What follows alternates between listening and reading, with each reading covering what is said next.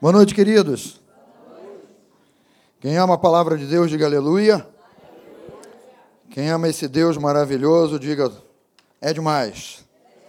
É verdade, né? O nosso Deus, ele é tremendo, bom demais, não é?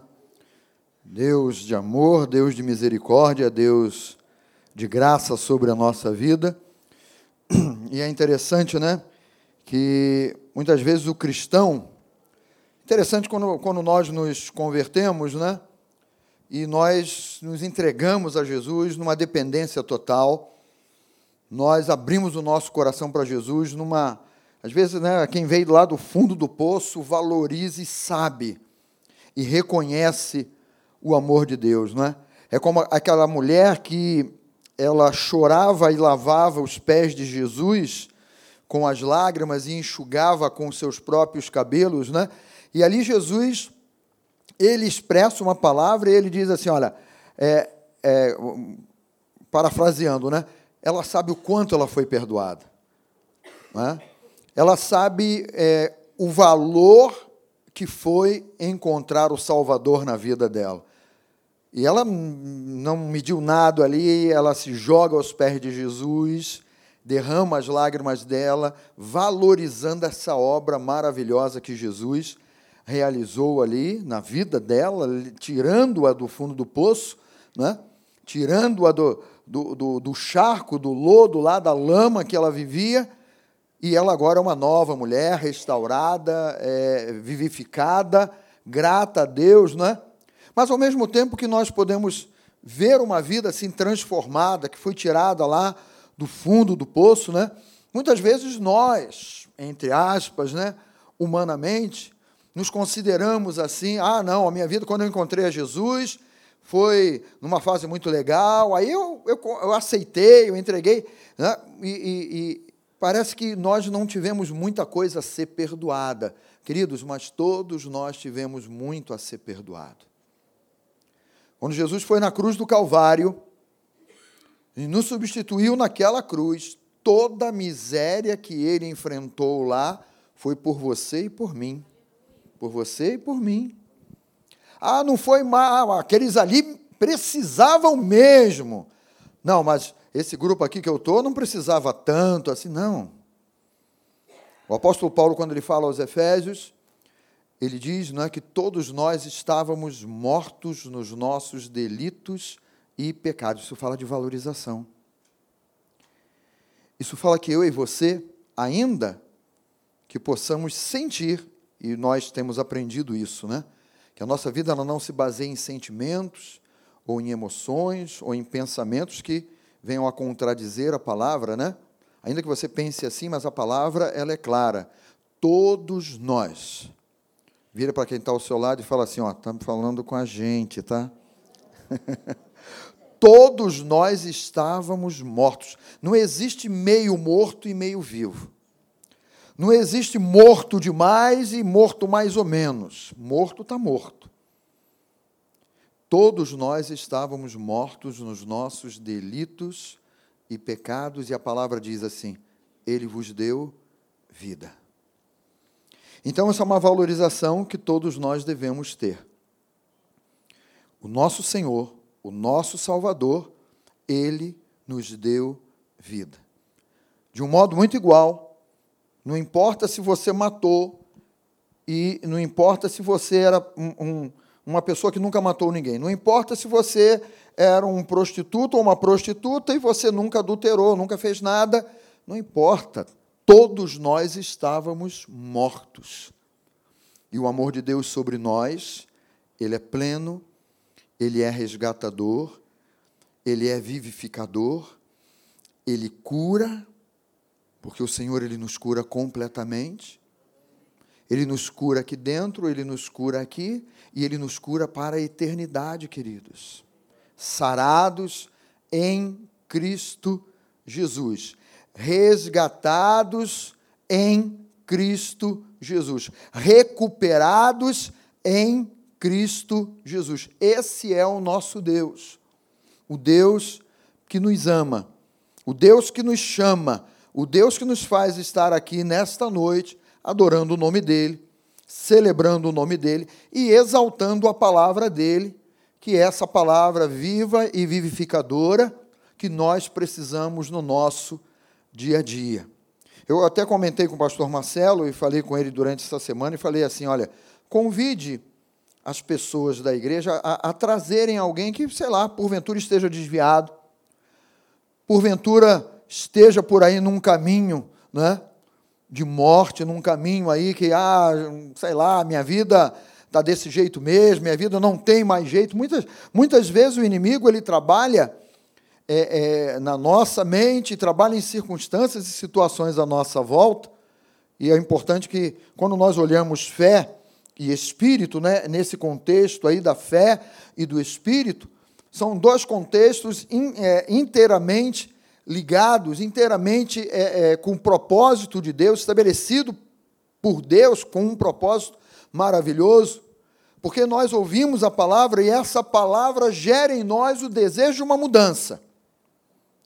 Quando nós recebemos a palavra de Deus no nosso coração, essa palavra provoca dentro de nós um, um, uma vontade de, de sair. Ah, eu não sei se você já esteve colado em algum lugar ou preso, mas aquela vontade de, peraí, não, vou romper essas cadeias, eu vou tirar o meu pé dessa, dessa cola e, e, e vou sair desse buraco, e vou sair dessa situação, e vou sair desse, sei lá, desse atoleiro eu vou sair, eu vou romper. Por quê? Não é uma motivação humana. A motivação humana e natural nos faz ficar para baixo.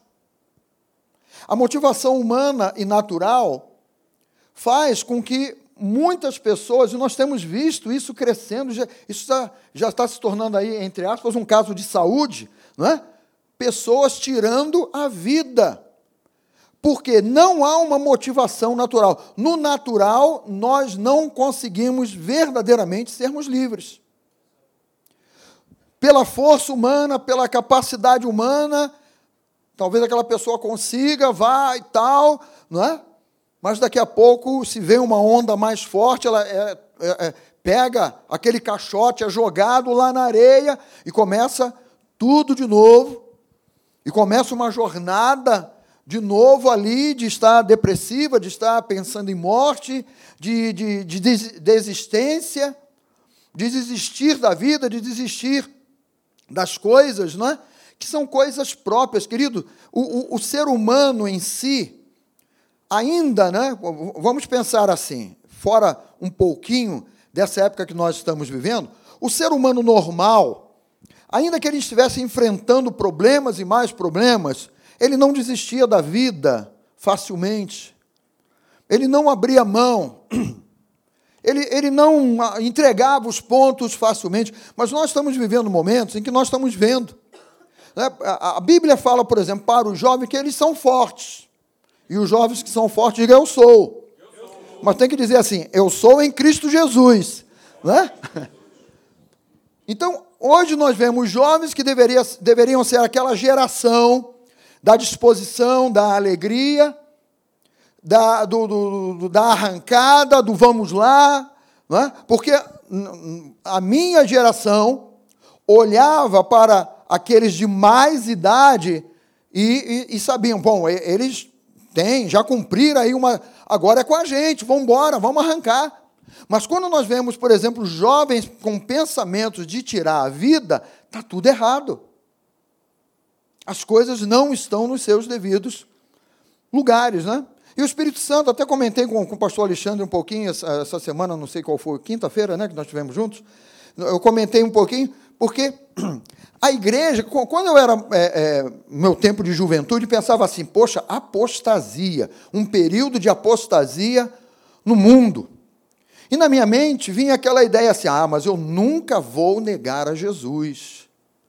Eu nunca vou chegar a um ponto convertido, não é? Crendo na palavra. Ah, eu nunca vou, ah, vão prender você. E, e olha, ou você nega Jesus ou você morre. Na minha mente, a apostasia era esse extremo. Olha, a igreja vai ser perseguida, vão te prender, e naquele dia você vai ser colocado ali é, é, entre a faca e o, e o sei lá o quê, como é que era o termo? é, a cruz, a espada, sei lá. Se você não negar Jesus, você vai morrer e tal, né? Mas a apostasia não tem se mostrado desse jeito. A apostasia, ela tem se mostrado com astúcia. A apostasia, ela tem se mostrado com gente que está dentro da igreja, que tem entendimento da palavra, mas que na hora é, H, que na hora do desafio, acaba fazendo uma opção, não por crença na palavra, mas eu vou fazer do meu jeito. Ora, se você ou eu digo, dizemos assim, eu vou fazer do meu jeito, o que, que eu estou fazendo, gente? Eu estou colocando a palavra de, de lado. Se nós, como igreja, começamos a nos acharmos, ou acharmos assim, não, vai ser do modo como eu quero, vai ser do modo como eu vou pensar, como eu vou fazer, vai ser é, como eu desejo, não, ah, mas eu sei que a Bíblia fala isso, mas eu decido fazer do meu jeito. Isso é apostasia, queridos. Isso é uma frieza que está tomando conta do coração e da mente de muitos dentro da igreja. É um pensamento é, é, contraditório. É um pensamento que talvez né, você possa dizer assim, ou, ou achar assim, não, pastor, mas olha, tal, eu, eu sei, mas é que não, comigo não vai funcionar assim.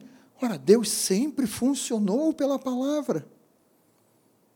Deus sempre age pela palavra. A palavra pregada, ela deve produzir fé no nosso coração. E a ação do Espírito Santo vai fazer essa palavra vivificar em nós, de modo a que haja uma mudança, de modo a que haja uma transformação. Do modo que Aquele que se considera sem forças, e muitas vezes diante de situações nós nos consideramos sem forças, nós nos consideramos assim, é, é, é, não, mas não está dando e, e tal, eu estou a ponto de desistir, eu estou a ponto de abrir mão. Não!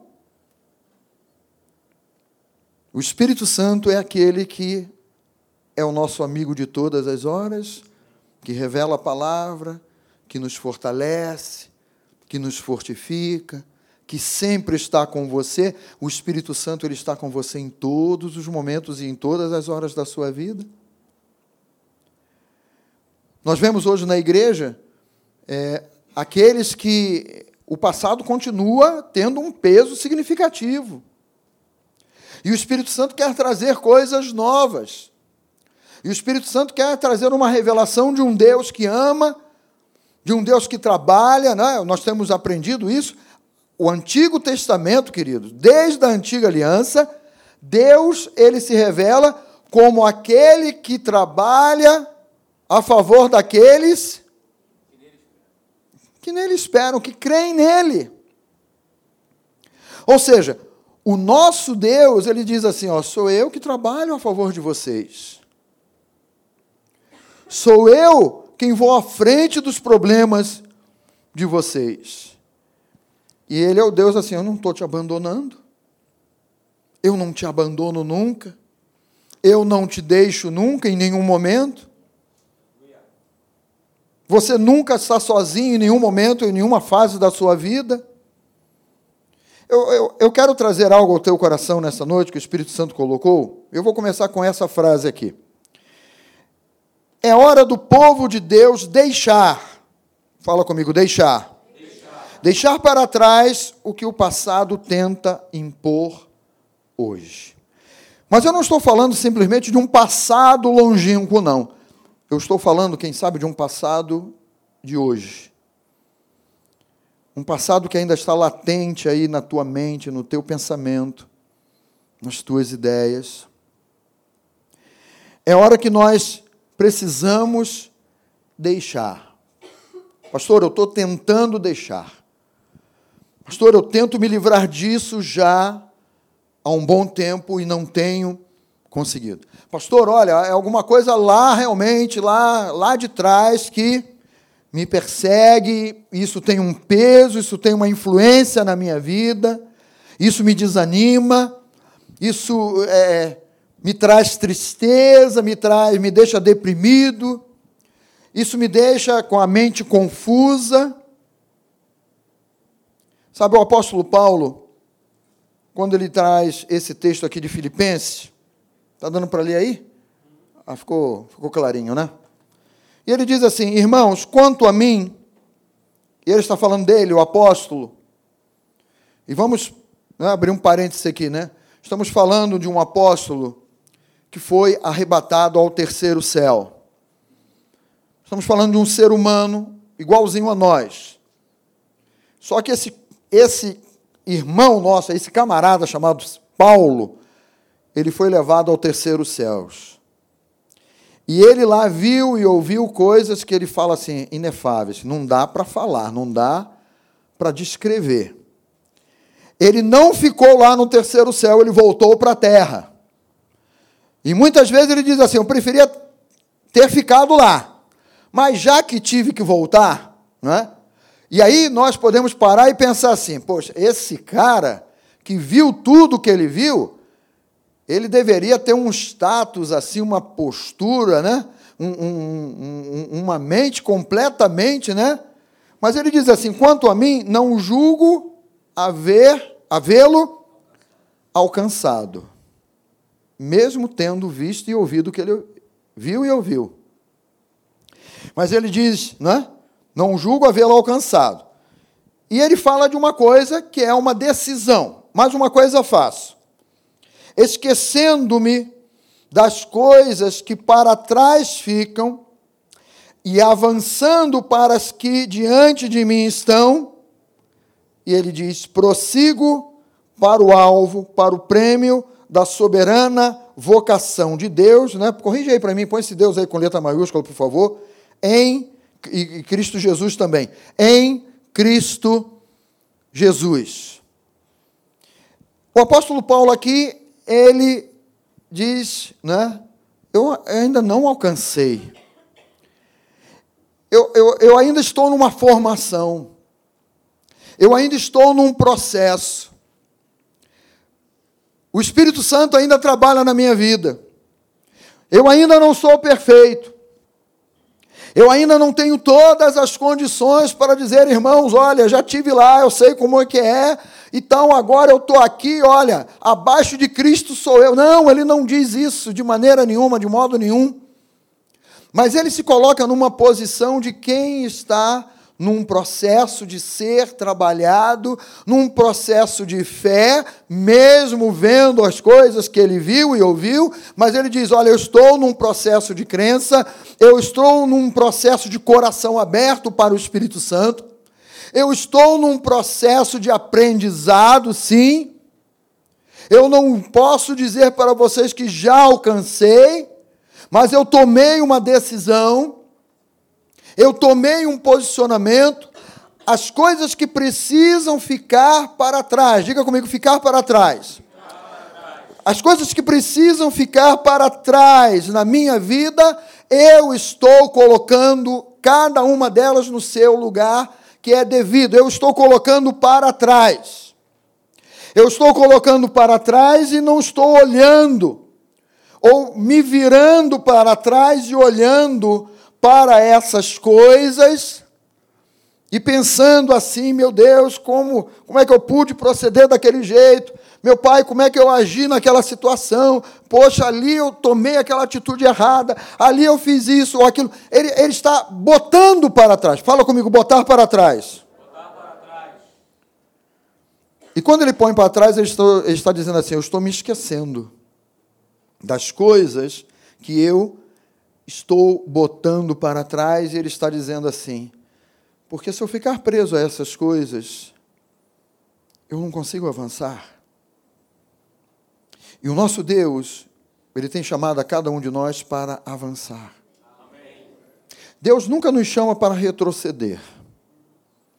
A igreja de Jesus Cristo, e você deve trazer isso para dentro do teu coração, é uma igreja que olha para frente, é uma igreja que olha para o alvo, é uma igreja que põe as coisas que para trás precisam ficar para trás, é uma igreja que prossegue, é uma igreja que avança, é um povo que avança, não é um povo que fica é, é, se corroendo, ou se maltratando, ou se mutilando por causa de coisas do passado.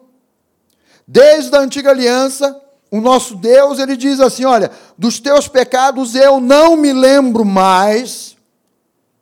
O próprio Deus, ele diz isso para nós, afirmando: dos teus pecados eu não me lembro mais. Se ele não lembra, por que, que nós muitas vezes estamos lembrando?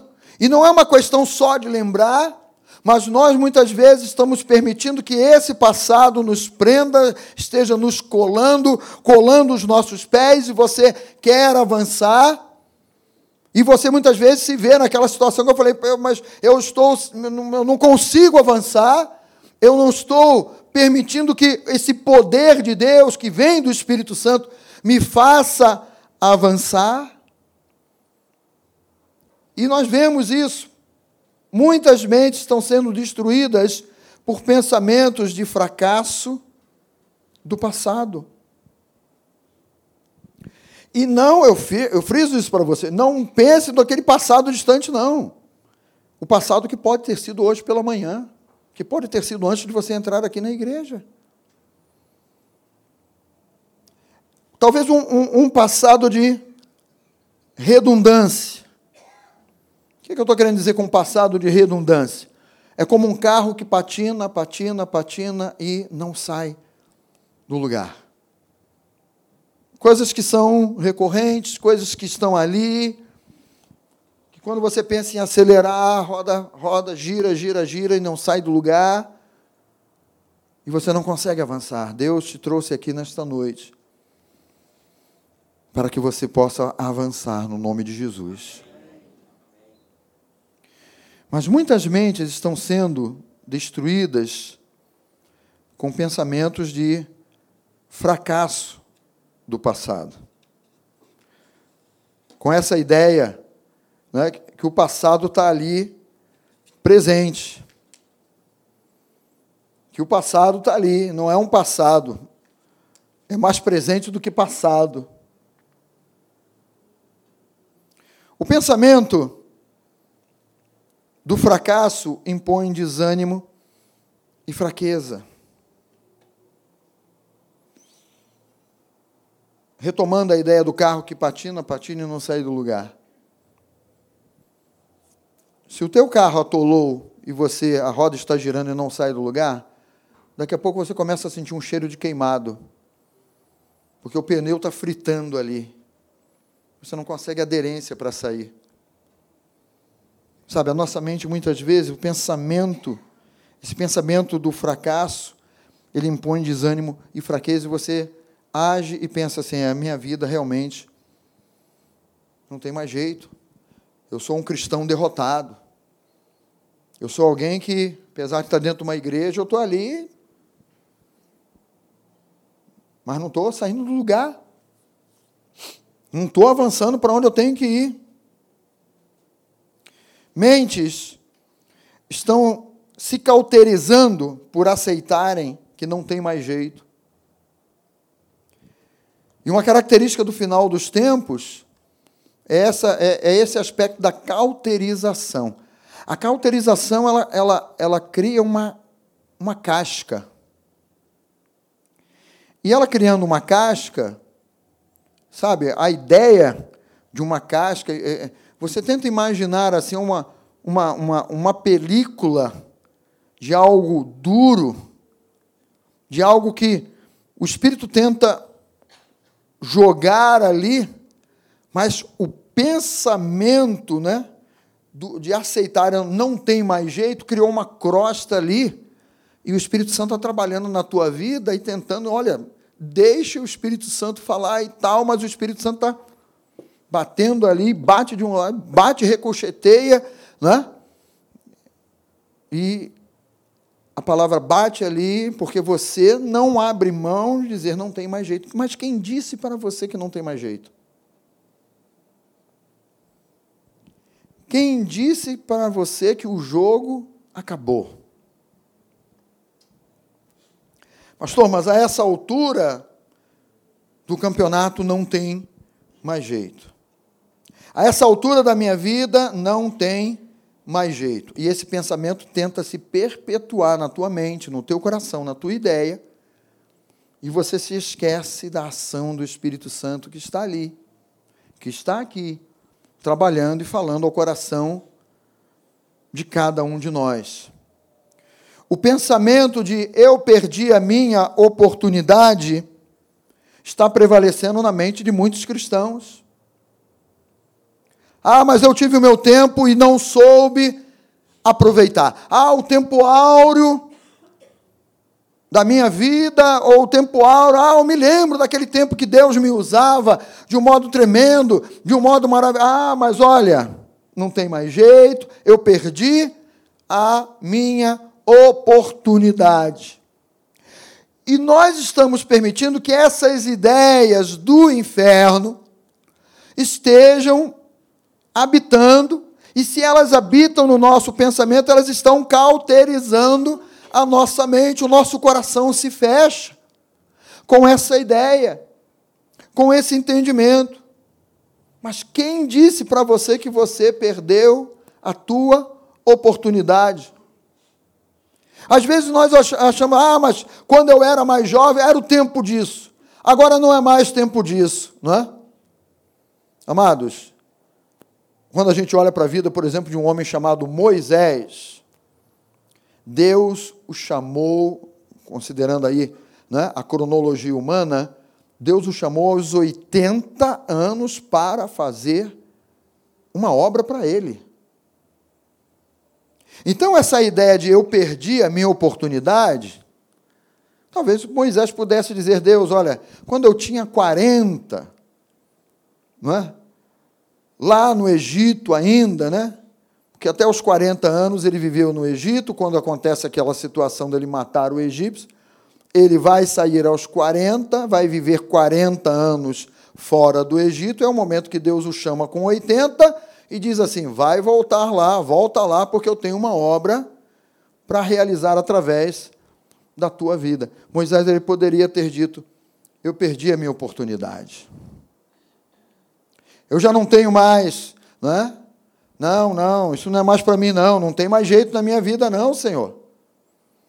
Não tem mais como, como eu voltar lá. Pedro poderia, não é? Pedro já era um cara de idade também, depois de ter negado a Cristo, né?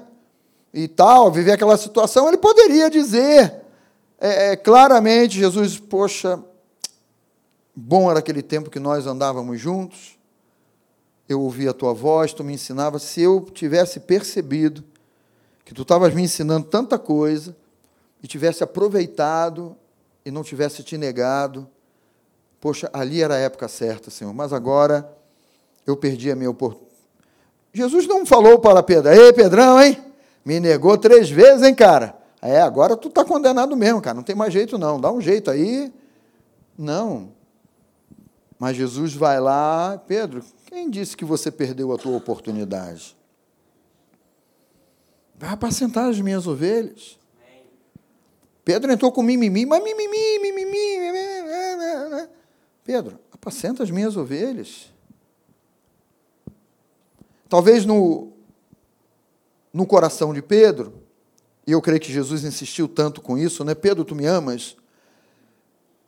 O amor de Deus estivesse lá, Deus não me ama mais e eu não tenho mais condições de responder esse amor o amor de Deus estivesse cauterizado pelo pensamento, eu perdi a minha oportunidade, eu perdi um tempo de ouro na minha vida, eu perdi um tempo precioso na minha vida, porque eu achava que as coisas seriam do meu jeito, da minha maneira.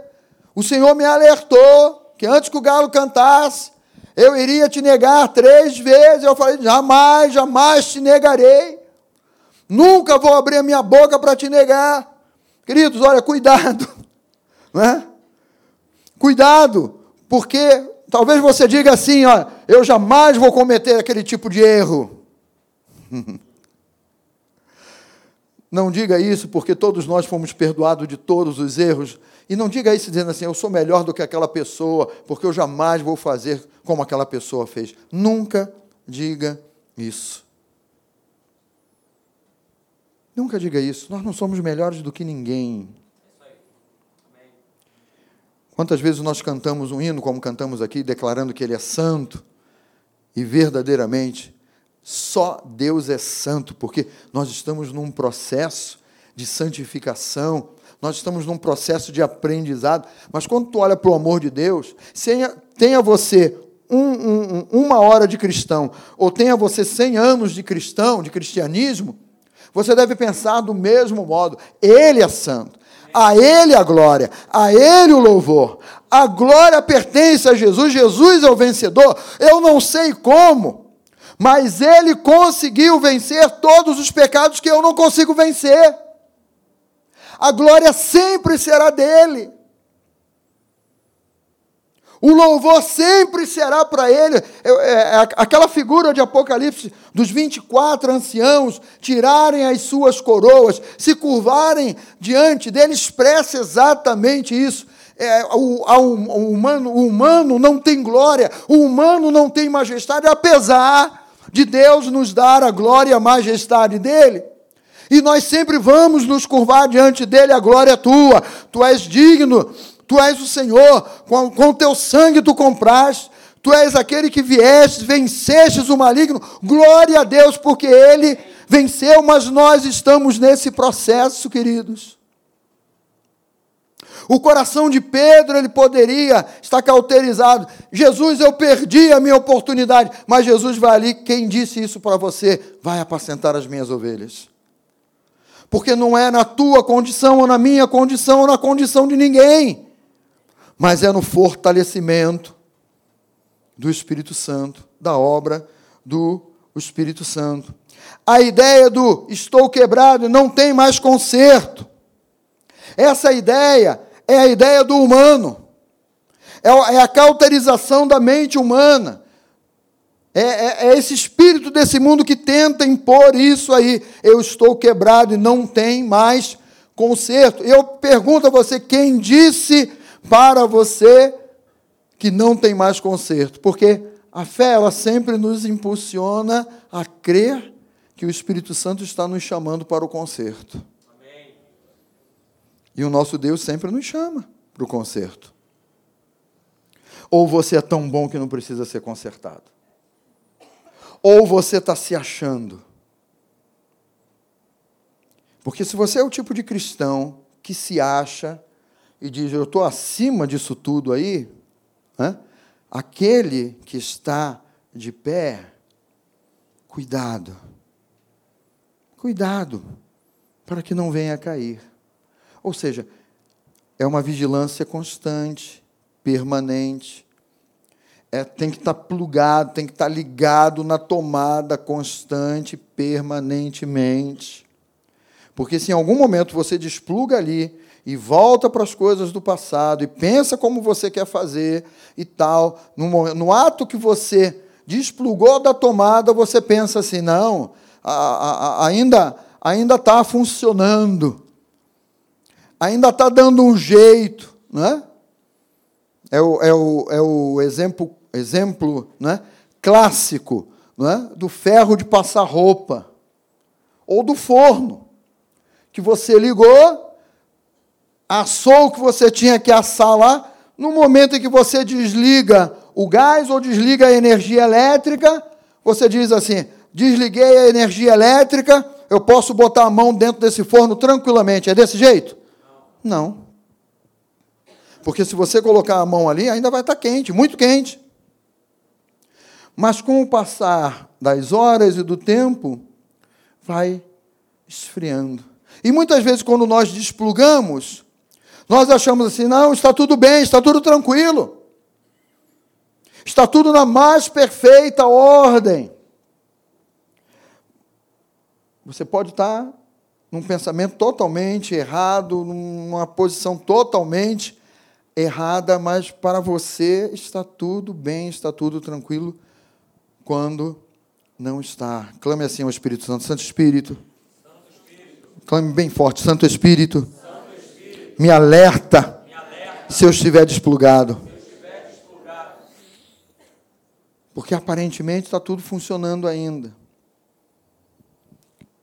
E essa ideia do estou quebrado e não tem mais conserto é quando a coisa já esfriou e aí você percebe que está num caminho aparentemente sem volta e você diz assim: agora já era.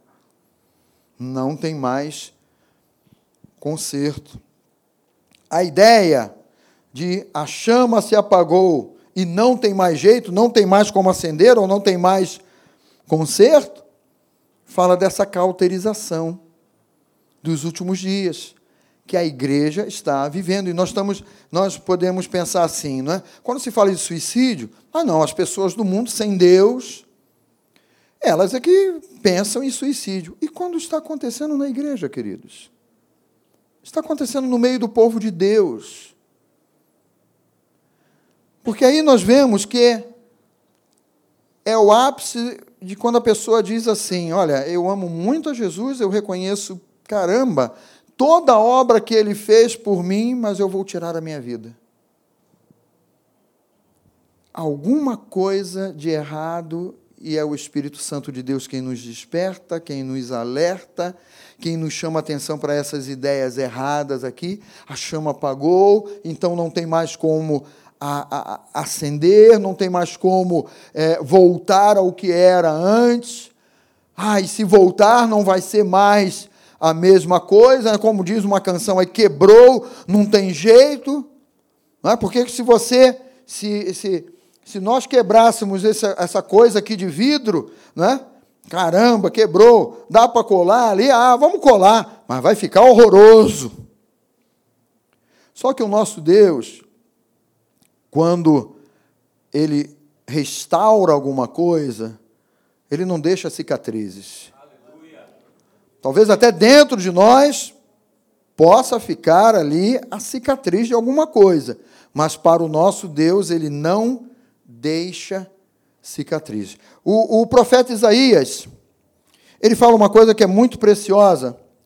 Está lá em Isaías 42, no versículo 3, falando a respeito do Salvador que viria e para nós já veio, falando a respeito do amor de Deus que foi completamente expressado e, revelado em Jesus Cristo. o profeta Isaías diz assim: ó, não esmagará a cana quebrada. Falando acerca do nosso Senhor e do nosso Salvador, que veio e deu a vida por todos nós que estamos aqui. E ele profetizou: Ele não esmagará a cana quebrada, nem apagará a torcida que fumega, em verdade promulgará o direito. E aí nós vemos a revelação mais uma vez desse Deus que nos chama, desse Deus que nos pede para crer, que desse Deus que nos pede dar oportunidade ao Espírito Santo, para ele dizer assim: olha, você pode estar quebrado, você pode estar à beira do caminho, você pode estar à beira de um precipício. Mas Deus, mesmo te olhando quebrado na beira do caminho, Ele não diz assim: ah, você se quebrou, vou acabar de te quebrar mesmo e tal, para acabar logo com esse problema. Não, Jesus, Ele não quebra quem já está quebrado. Jesus, Ele não esmaga aquele que já está moído pela vida dos problemas, das, das confusões mentais das indiferenças, seja do que for. Jesus ele olha para você, ele olha para mim, ele diz: Olha, não sou eu quem vou te esmagar. Você pode ser um pedaço de cana jogado à beira do caminho. Porque talvez o valor da cana seja ela está inteira e completa, quebrou um pedaço, joga fora. Joga esse pedaço fora que não serve mais para nada. Talvez a igreja humana possa até fazer isso com você e comigo. Talvez o humano possa até fazer isso com você e comigo e dizer: ah, quebrou, ah, coitado, né? Olha lá, então não tem mais jeito, joga fora. Porque a cana jogada na, na, na beira do caminho, a cana quebrada, a cana que estava lá largada, depois eles vinham para recolher aquilo para fazer fogueira. para ser usada no fogo, para aquecer, porque já não tinha mais valor nenhum. Não tinha mais valor para o propósito para o qual foi estabelecido. Ah, não, eu plantei essa cana aqui para que ela possa gerar um melado, para que ela possa gerar um caldo, para que dela seja feito um açúcar, mas esse pedaço aí, quebrado, não serve mais para nada. Joga na fogueira, para alimentar a fogueira durante as horas da noite. E Jesus, ele nos diz, né, o profeta Isaías, usado por Deus, usado por Jesus, ele diz assim: ele não esmagará a cana quebrada. Ele não pega aquela pessoa que diz assim: olha, a chama apagou. Se apagou, não tem mais jeito. E ele fala daquela chama, né? Que outrora era um, um, uma chama viva. Era uma coisa que iluminava, iluminava ali com potência, que gerava claridade, que gerava energia ali porque a, a, chama acesa gera calor e as pessoas não é, se aproximam para se aquecer ali. Mas ele diz assim: aquela chama que outrora estava tão acesa, acesa, agora está quase apagando. Quer, quer saber? Pega lá um balde d'água, vamos, vamos apagar logo isso aqui de vez. Sabe aquela, aquela coisa né, que os, os mais antigos aí tinham em casa chamado Lamparina. Alguém sabe do que eu estou falando? O que é uma lamparina? Hã? E a lamparina, pelo menos a que eu me lembro lá, tinha um pote de querosene embaixo, saía um pavio desse querosene, e a pessoa tirava o vidrinho lá, acendia um fósforo, aquilo pegava fogo, né? colocava o vidrinho, era um lampião, né? Antigo lampião, né? Lamparina, lampião, né?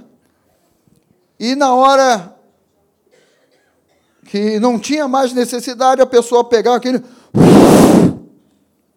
Apagava aquele fogo, só que ficava aquele, aquele no, no pavio, lá na, naquela coisa do pavio, ficava lá uma, uma brasa lá, ainda saindo fumaça. Aí o profeta Isaías vem e diz assim: Olha, o Salvador, o Senhor, aquele que vai dar a vida por nós, ele não vai apagar a torcida que ainda está fumegando. Ele não vai virar, você não tem mais valor, você já serviu a um propósito, agora acabou, então eu vou agora ó, apagar você.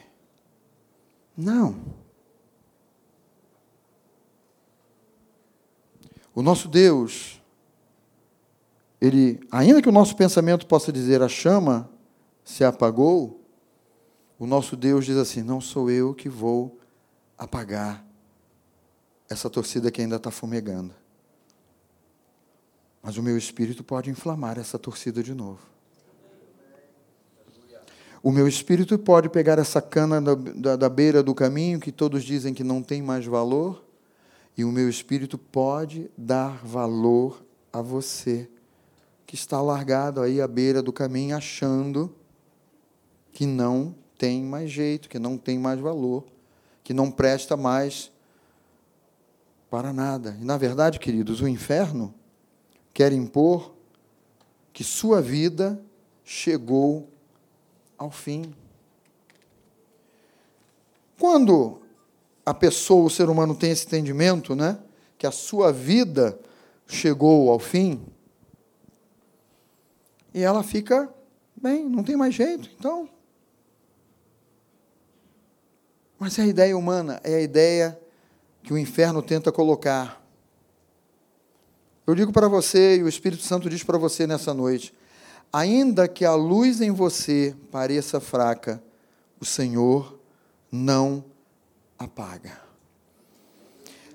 Ainda que você mesmo esteja tomando atitudes que sejam contra e contraditórias à palavra de Deus. O Espírito Santo diz assim: olha, ainda tem luz, ainda está aceso, ainda tem vida.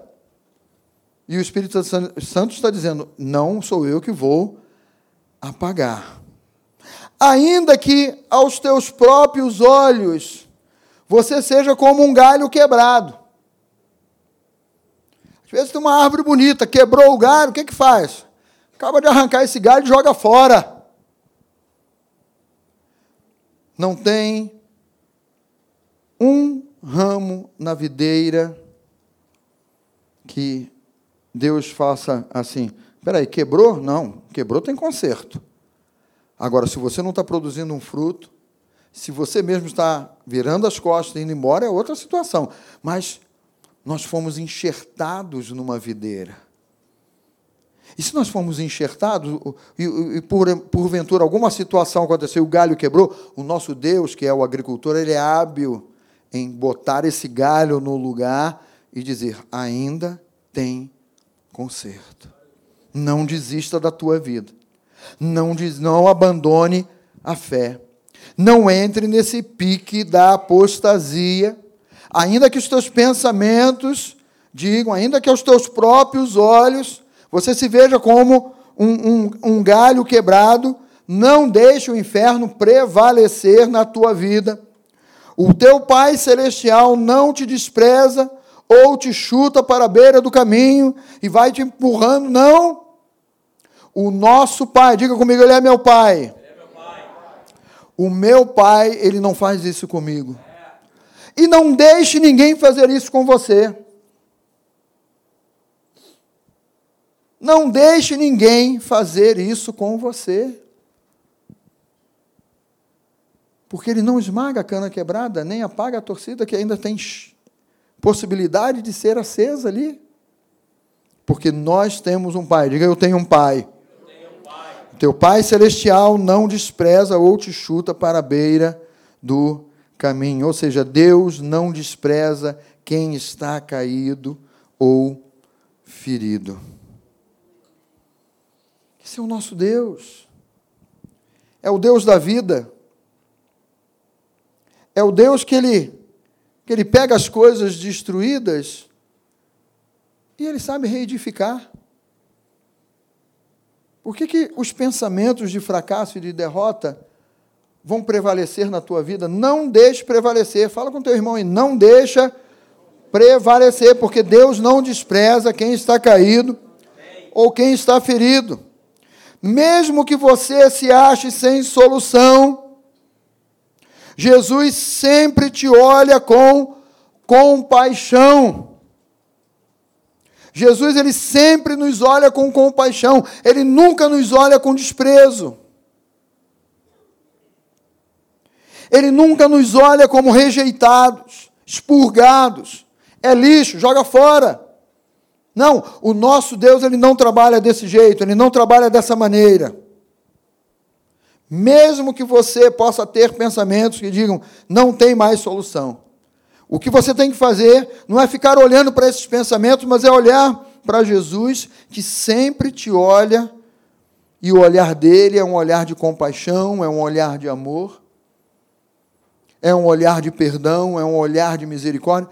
Por que, que nós sempre falamos, olha, queridos, nós estamos vivendo um tempo da graça e da misericórdia de Deus aonde Deus está derramando do Espírito Santo sobre toda a carne. Aquele que tem ouvido está ouvindo, está se convertendo, está mudando.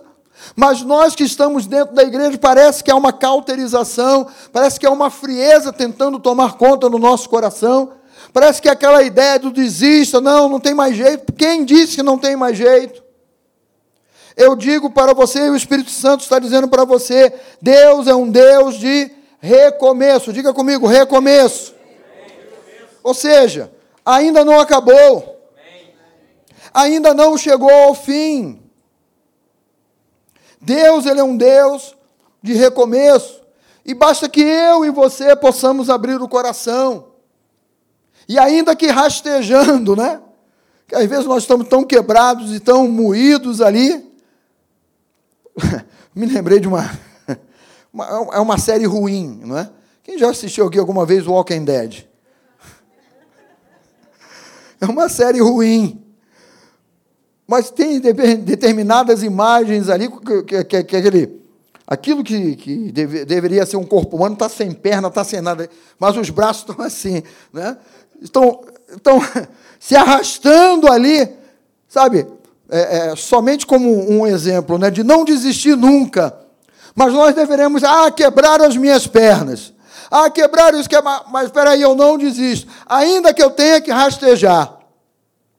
Ainda que eu tenha que ir devagarzinho, mas eu vou e não vou desistir e não vou abrir mão, porque o meu Deus, o meu Pai, é um Pai de recomeço. E Deus, amados, como ninguém, Ele pega o caos, e pega esse caos, esse tudo está quebrado, e eh, para reconstruir mil vezes melhor.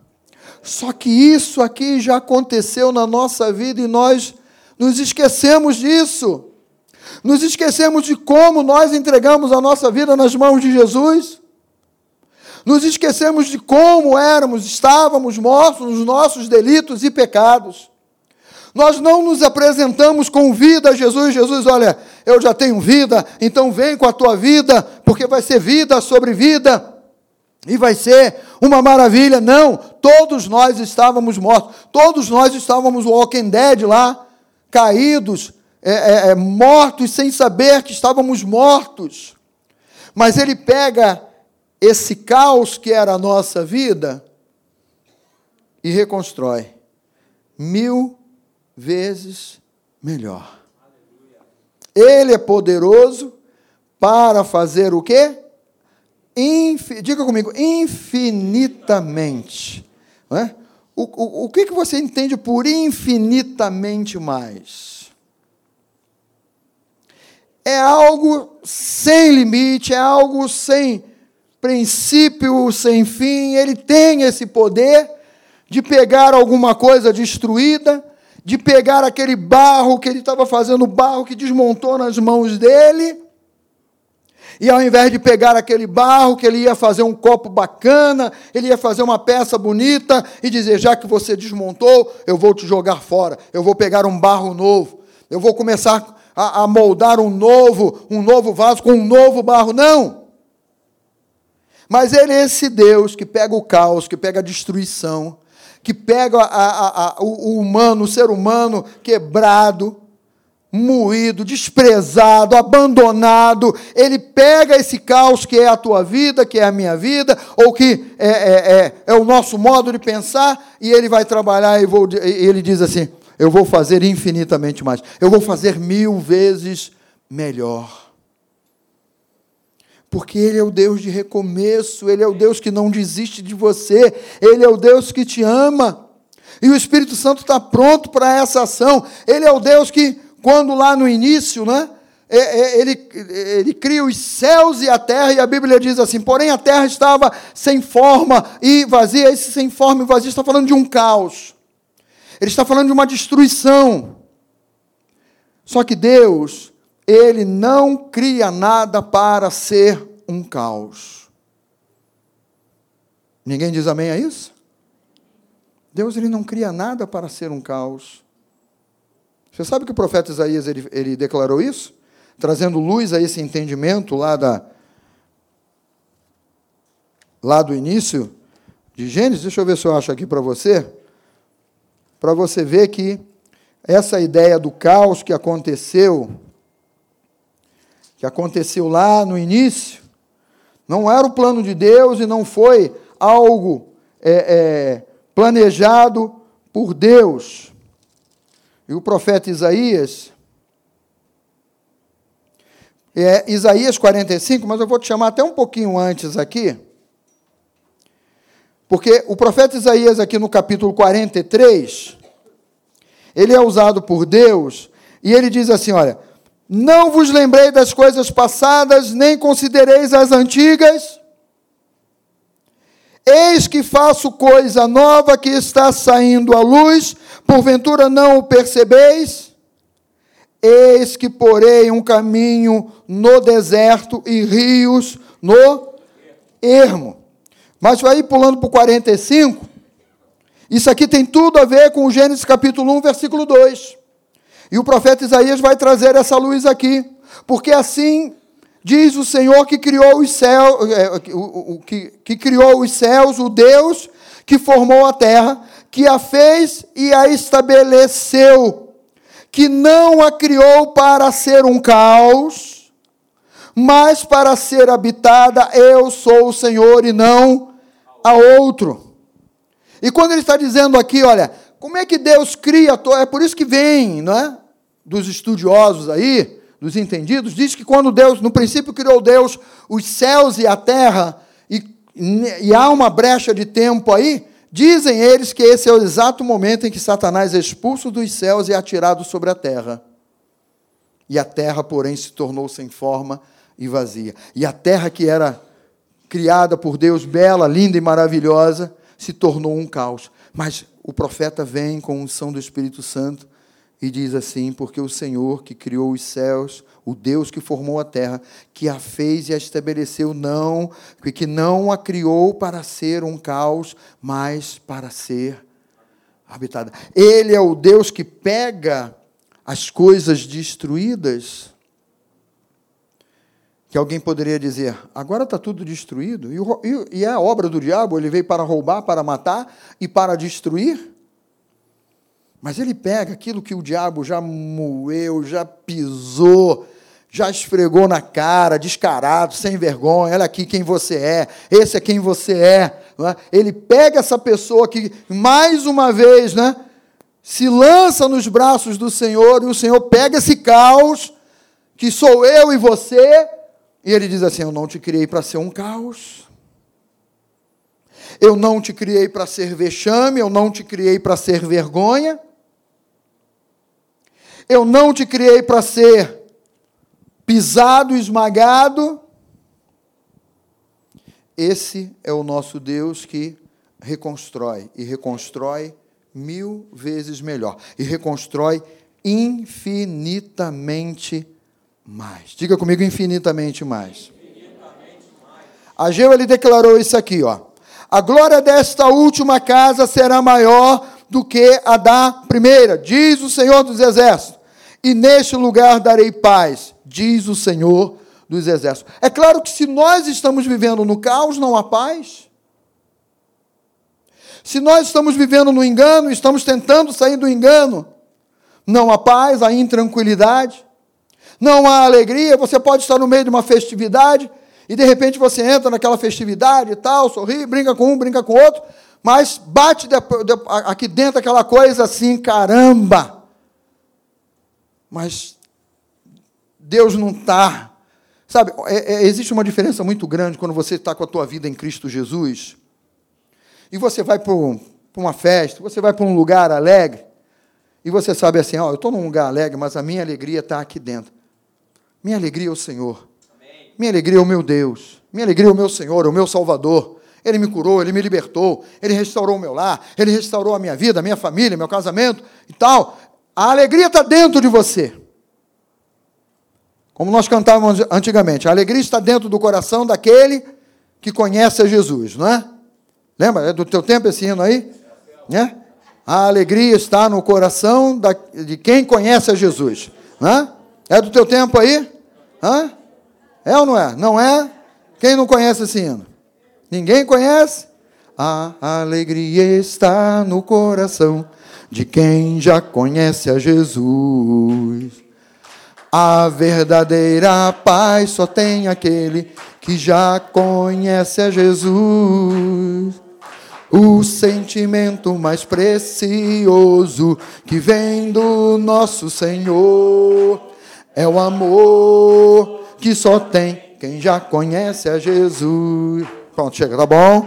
Momento nostalgia aí.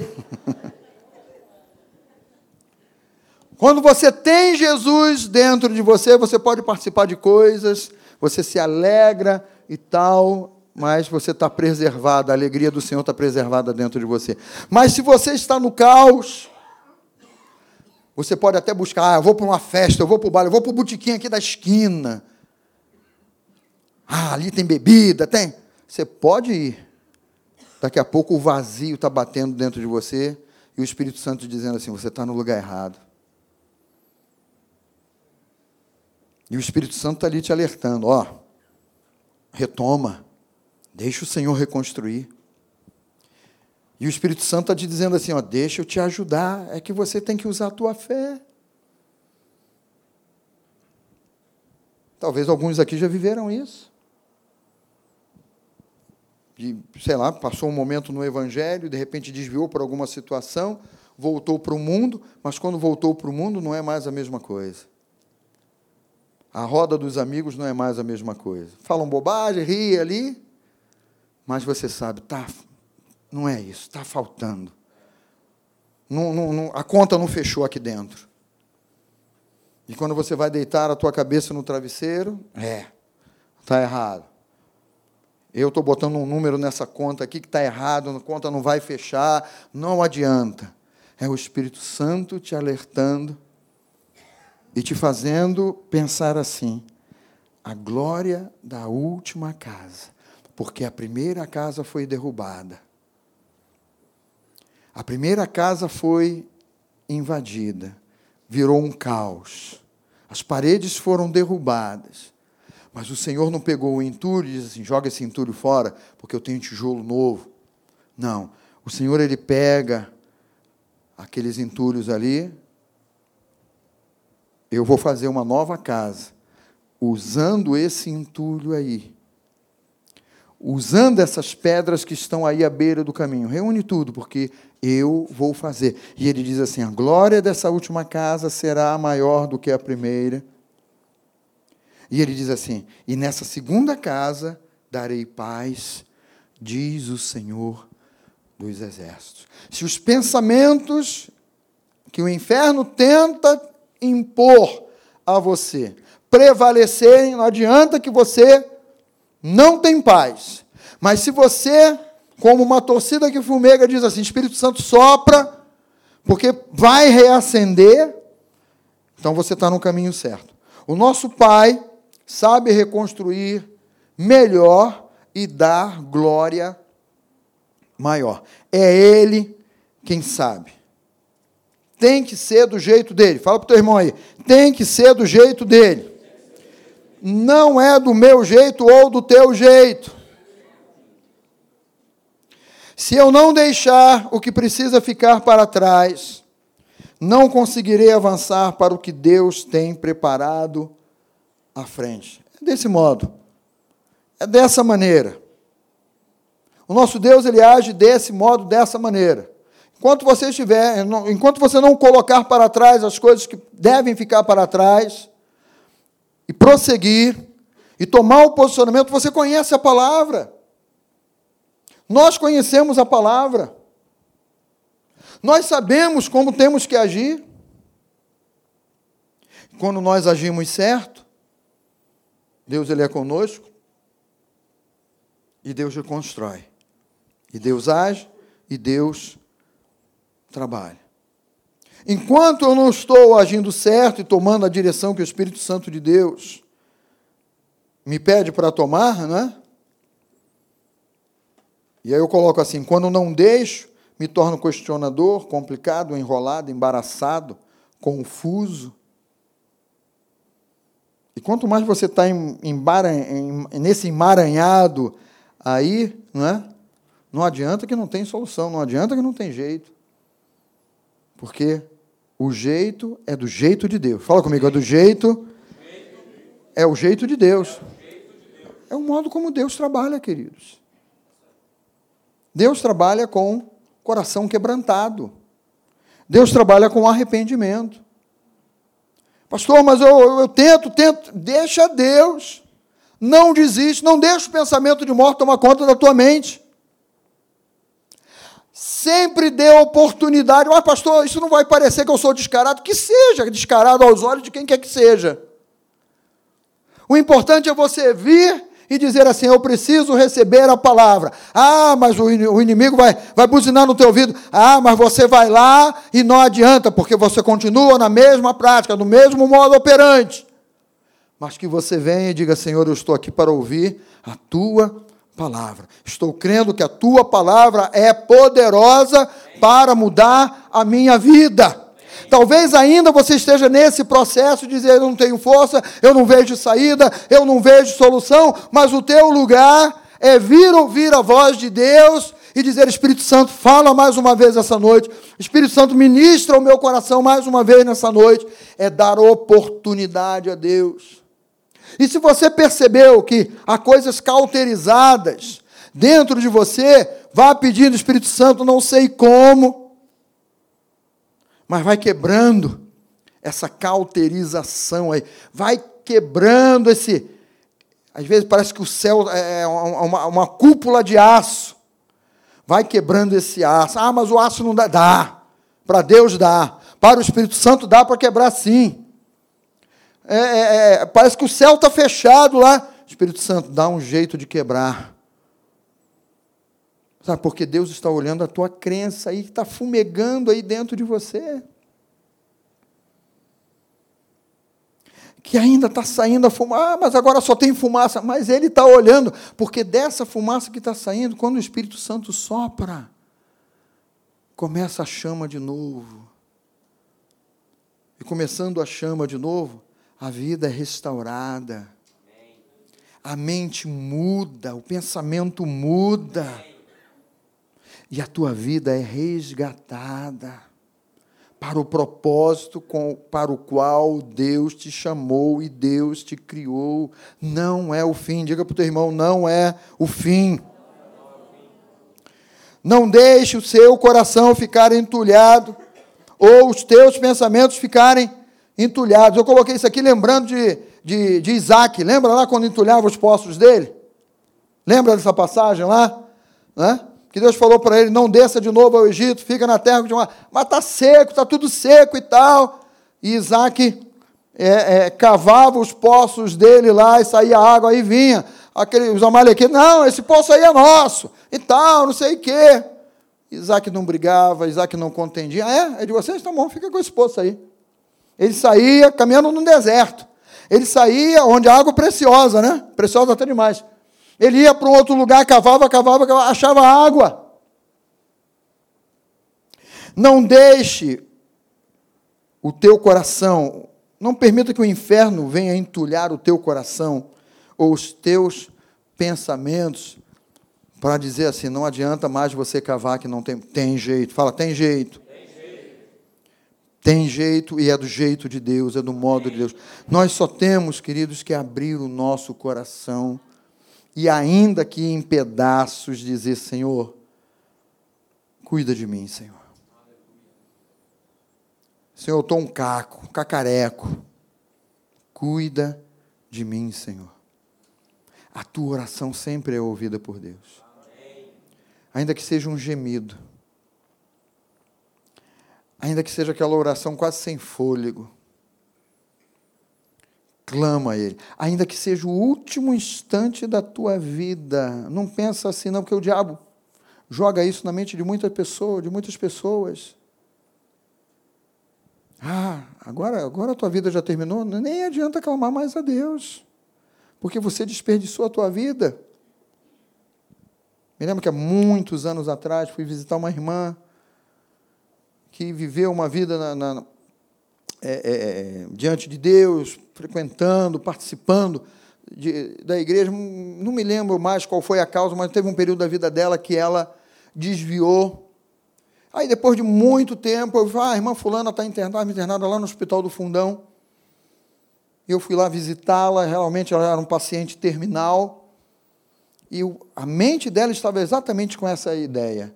Ah, pastor, eu desperdicei, eu joguei fora e não tem mais jeito. Quem disse para você que não tem mais jeito?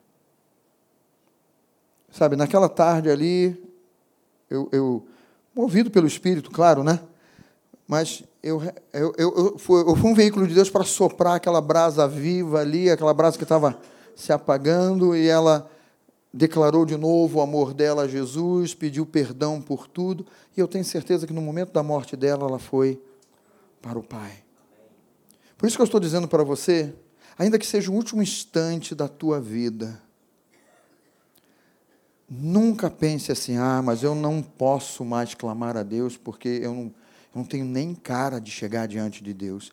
Você não precisa realmente ter cara de chegar diante de Deus, mas você precisa ter fé abrir a tua boca e dizer: Senhor, socorre-me. Senhor, me ajuda. E aí ele vai cumprir exatamente para o que ele veio. Isaías profetizou acerca de Jesus e Jesus vai ler acerca dele quando no ministério dele, né? O espírito do Senhor está sobre mim, pelo que me ungiu para evangelizar os pobres, enviou-me para proclamar libertação aos cativos, restauração da vista aos cegos e para pôr em liberdade os oprimidos. Venham para cá os músicos, podem vir, por favor. E essa aqui é a especialidade de Jesus. Do mesmo jeito que o Espírito do Senhor,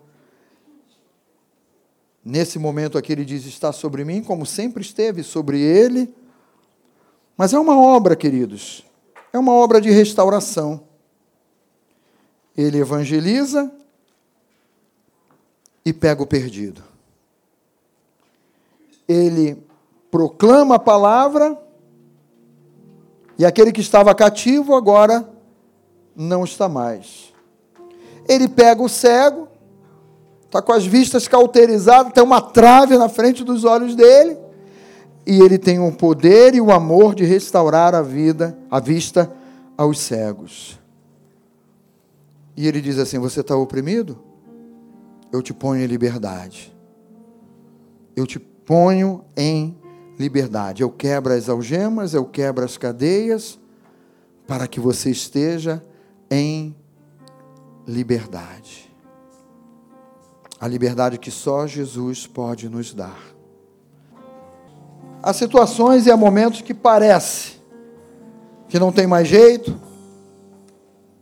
parece que não tem mais saída, parece que não há mais solução, estou cercado, minha vida não tem mais jeito, hoje é o dia da minha morte. Sabe, quem te deu vida é o dono da tua vida. Ele é quem sabe o dia da tua morte. Tira esse pensamento da tua cabeça. Fala para quem está ao teu lado, tira esse pensamento da tua cabeça. Quero convidar você a estar de pé, por favor.